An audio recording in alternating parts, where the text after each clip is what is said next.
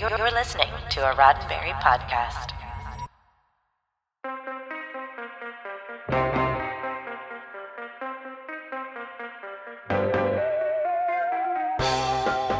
I'm Alexandra August, and this is your Sci Fi 5 five minutes of science fiction history for February 17th. Bill and Ted's Excellent Adventure first hit theaters 22 years ago today on February 17th, 1989. But like the music of Wyld Stallyns, this film almost didn't see the light of day. At least, not in the way we recognize. Here's a little info about the excellent adventures we didn't see. Bill and Ted might have premiered in 1989, but the characters had been around for years. Screenwriters Chris Matheson and Ed Solomon performed improv and sketch comedy together in the early 80s, and that's where the characters were born. Initially, they weren't even time travelers. Bill and Ted were just two teens talking about history despite knowing nothing about the subject. They'd take questions from the audience and discuss things like how bogus of an event the sinking of the Titanic had been. Matheson and Solomon began working on a sketch film and planned on including a 10 minute skit where Bill and Ted caused all the horrors of history, from the plague to both world wars.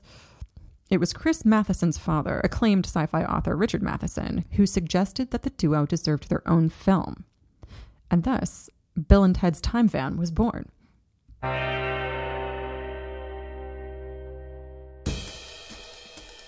Today in 1969, NBC announced its fall schedule. Despite all the letters, Star Trek was still off the list.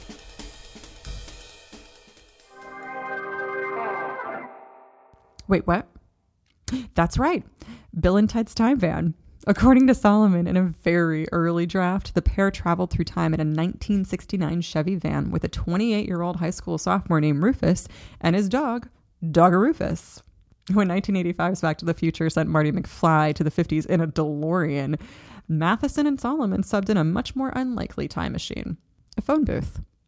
Solomon later said that they were, quote, clueless about Doctor Who, quote, when the change was made. Rufus transitioned from an 80s burnout to a shades wearing emissary from a bright future. But the right actor was hard to nail down. Sean Connery, Charlie Sheen, and Ringo Starr had all been considered, but none were the right fit, either because of the film's tone or its low budget. George Carlin was brought in only a few weeks before filming. He'd been a successful stand up for decades, but had limited experience in movies. While Keanu Reeves and Alex Winter felt free to improv, director Steve Herek said Carlin preferred to stick to the script and that despite his anti authoritarian persona, he was professional and even shy on set. Bill S. Preston Esquire and Ted Theodore Logan's characters also shifted quite a bit during production. The film originally opened with an elaborately choreographed rock performance, one that was all in their heads as they waited for the bus. Bill and Ted were conceived in our minds as these 14 year old skinny boys with lowrider bell bottoms and heavy metal t shirts, Solomon said in a 1991 interview.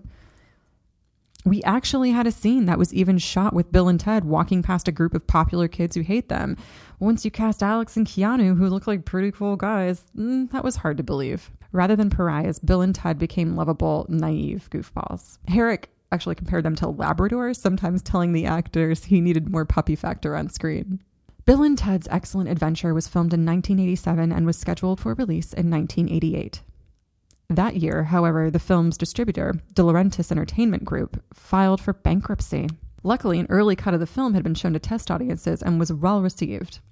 It was picked up by a smaller studio, Nelson Entertainment, for $1 million and distributed by Orion Pictures in 1989.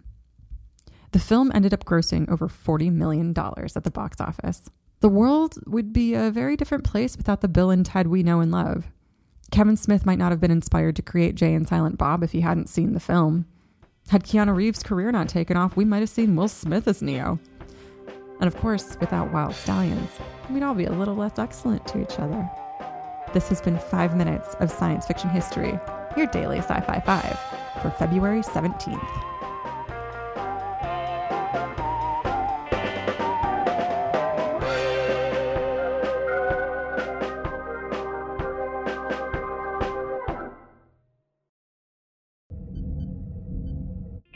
This is a Roddenberry podcast. For more great podcasts, visit podcast.roddenberry.com.